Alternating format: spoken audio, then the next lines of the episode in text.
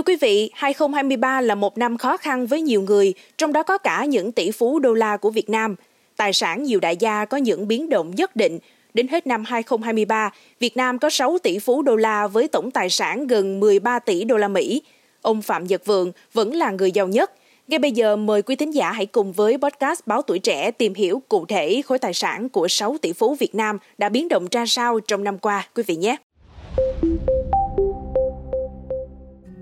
Thưa quý vị, cụ thể, tổng tài sản 6 người giàu nhất Việt Nam đến ngày 31 tháng 12 năm 2023, theo thống kê của Forbes, đã bốc hơi hơn 5 tỷ đô la Mỹ, còn 12,6 tỷ đô la Mỹ, dù VN Index năm qua đã tăng hơn 12%. Đứng đầu danh sách người giàu nhất Việt Nam năm 2023 vẫn là ông Phạm Nhật Vượng, Chủ tịch Hội đồng Quản trị Vingroup với 4,3 tỷ đô la Mỹ, theo dữ liệu từ Forbes. Số tài sản vị tỷ phú này đã giảm 400 triệu đô la Mỹ so với cập nhật cách đây vài ngày. Tài sản của ông Phạm Nhật Vượng đến cuối năm 2023 về tương đương năm 2018. Tỷ phú Vượng nắm giữ 691,27 triệu cổ phiếu VIC của Vingroup, tương đương khoảng 18% vốn điều lệ tập đoàn.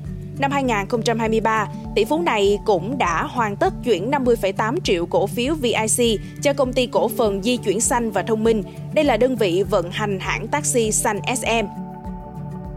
Kết phiên 29 tháng 12 năm 2023, cổ phiếu VIC có thị giá 44.600 đồng một cổ phiếu, đã tăng giá trở lại với 6% sau một tháng gần đây, nhưng vẫn giảm 17% so với đầu năm. Cũng trong năm nay, hãng xe VinFast của ông Vượng đã niêm yết thành công trên sàn chứng khoán Nasdaq. Đến cuối năm nay, ông Vượng xếp hạng người giàu thứ 636 toàn thế giới.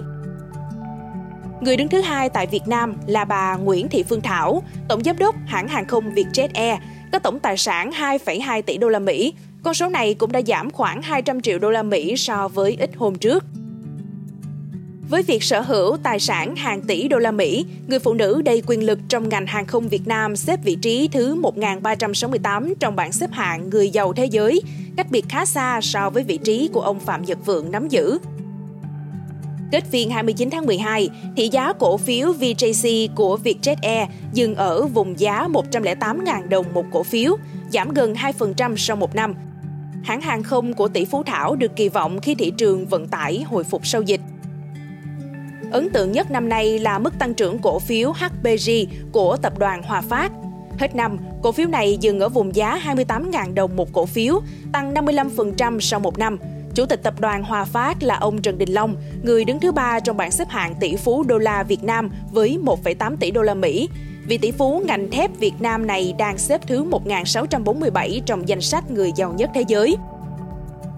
Vị trí thứ tư và thứ năm thuộc về ông Hồ Hùng Anh, Chủ tịch Techcombank và ông Trần Bá Dương, Chủ tịch Thaco, với tài sản tương đương nhau 1,5 tỷ đô la Mỹ.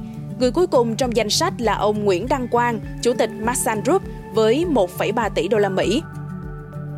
Theo danh sách tỷ phú của Forbes công bố hồi tháng 3 năm 2022, Việt Nam có tới 7 người đạt số lượng nhiều nhất từ trước đến nay – sau đó đến lần cập nhật cuối năm ngoái, Việt Nam chỉ còn 6 tỷ phú, tức ông Bùi Thành Nhân, chủ tịch Nova Group không còn xuất hiện trong danh sách. Ông Nhân lần đầu góp mặt trong nhóm các tỷ phú đô la Việt Nam hồi đầu năm 2022 với khối tài sản 2,9 tỷ đô la Mỹ, đứng thứ 1053 thế giới.